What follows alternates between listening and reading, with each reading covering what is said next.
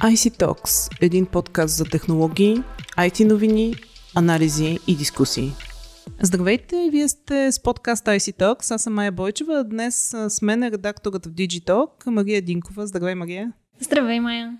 Днес ще си говорим за технологичните тенденции в банковия сектор. Така една тема, която много отдавна не сме засягали и ми се струва, че е време да видим какво се случва. Мими, кои са топ тенденциите, така, които маркират а, сектора тази година? Може би трябва да посочим а, три водещи тенденции и то не толкова дори тази година, а в а, следващите няколко. Те mm-hmm. ще бъдат а, водещи.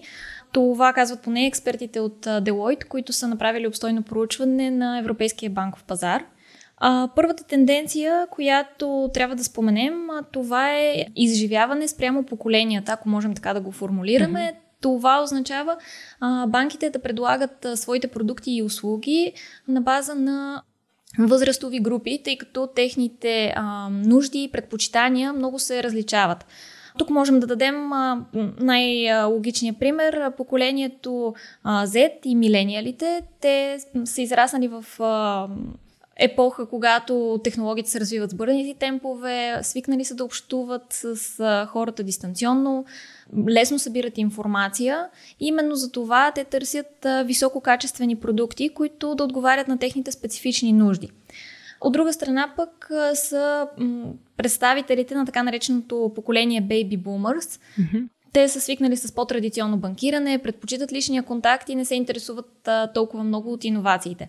А, именно и за това банките трябва да подходят а, по различен начин а, към тези групи потребители и съответно да предложат различни, различни продукти и услуги, насочени към всеки един от тях. А, това вече се наблюдава като прилагане в, а, на американския пазар, но европейския все още доста изостава в а, това отношение. Тоест, а, тук говорим за потребителското преживяване, нали, тази актуална тема, която е в последно време. Да, чисто, чисто потребителско изживяване. Всъщност интересното е, че и трите топ тенденции са насочени основно към поведението на потребителите и това как то се променя с, mm-hmm. с времето.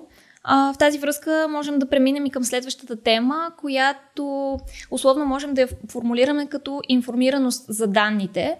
А, тази тема много сме обсъждали, но по-скоро от гледна точка на банките и как а, използват а, тези данни, а, за да таргетират своите потребители. В случая става дума по-скоро за промяната на отношението на потребителите към данните тъй като се наблюдава как често потребителите, които са склонни да предоставят своята информация, в един момент губят представа какво на кого са дали, за каква цел, къде ще се съхранява, как ще се анализира тази информация. И за това е добре банките предварително да се подготвят за нуждата от повече контрол върху тези данни, която потребителите все повече ще търсят.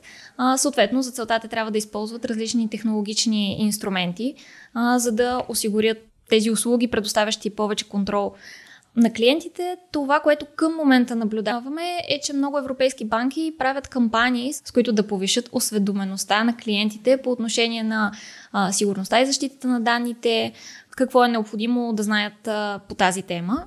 И третата тенденция отново е насочена към клиентите, така нареченото овластяване на клиенти.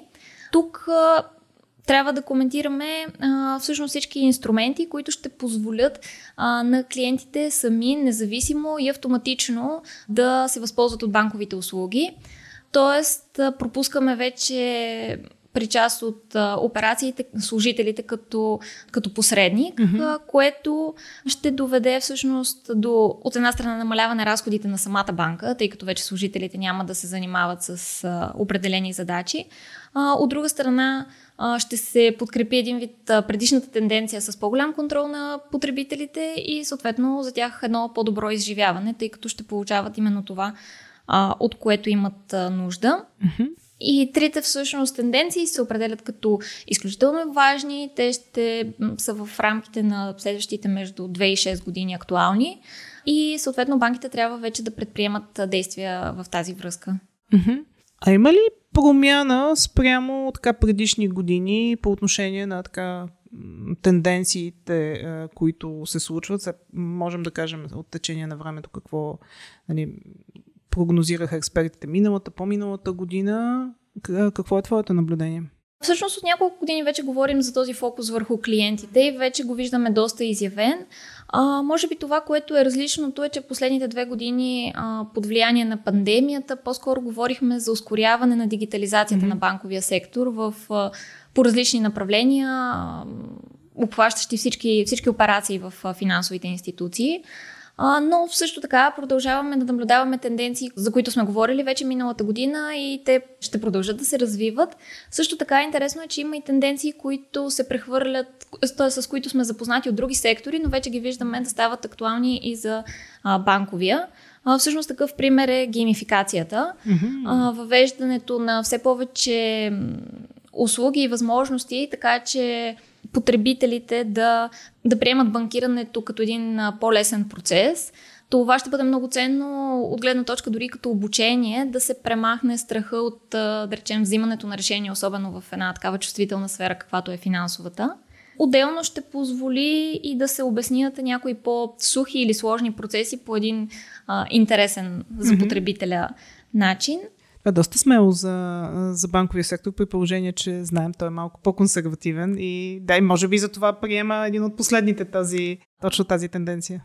Именно така е. Тази тенденция все още е в а, начално развитие и те първо предстои да видим а, интересни примери как тя ще бъде приложена от а, финансовите институции. Друга тенденция, която също наблюдаваме в другите сфери, това е маркетинга а, през социалните канали. Нещо, което банките също са малко по-консервативни а, в това отношение. Интересен пример са германските банки, които всъщност използват този канал за комуникация с своите клиенти, но пък не въвеждат кой знае какви иновации в тази връзка. За това до някъде експертите от Deloitte препоръчват финансовите институции да потърсят инфуенсъри, които да подпомогнат техните кампании и да ги насочат как е по-добре да предлагат своите услуги и продукти през социалните мрежи. Друга тенденция, която може би трябва да споменем, това е хиперперсонализацията.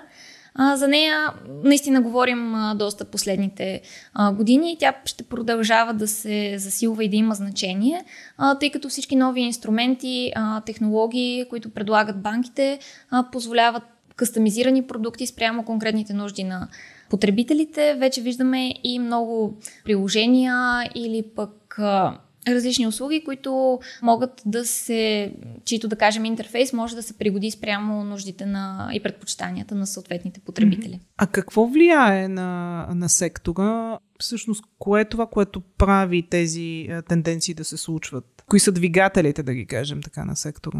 А секторът със сигурност се влияе от а, глобалните процеси, не можем да не ги споменем. Били те економически, технологични, а, финансови кризите, както видяхме и пандемията също, също имаше своето влияние. Ако трябва да ги обобщим по категории, това, което и специално с фокус върху дигитализацията, от една страна, разбира се, това е напредъка на технологиите и тяхното развитие, което мотивира в един или друг момент банките да, ги, да въвеждат иновации. Другият важен фактор със сигурност са регулациите за този сектор. Примера, който със сигурност можем да дадем, това е GDPR, PSD2 за отвореното банкиране. Всички тези изисквания нормативни, които се въвеждат, дават силен тласък на банките да, да иновират в различни, mm-hmm. различни свои процеси. На следващо място, важно значение, разбира се, и промяната на потребителското поведение.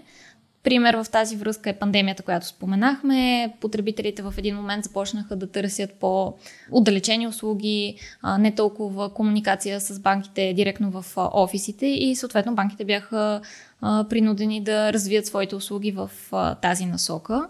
Така че това са факторите, които влияят. Трябва да споменем, разбира се, промените в околната среда, както казах, различни финансови и економически условия, които неминуемо също определят техните решенията, които се взимат за дигитализация. Добре, благодаря ти. Да завършим накрая с твоите прогнози. Какво очакваш да, да се случи, какво предстои да видим? Тъй като вече споменахме доста от тенденциите, по-скоро трябва да кажем, че те ще се запазят.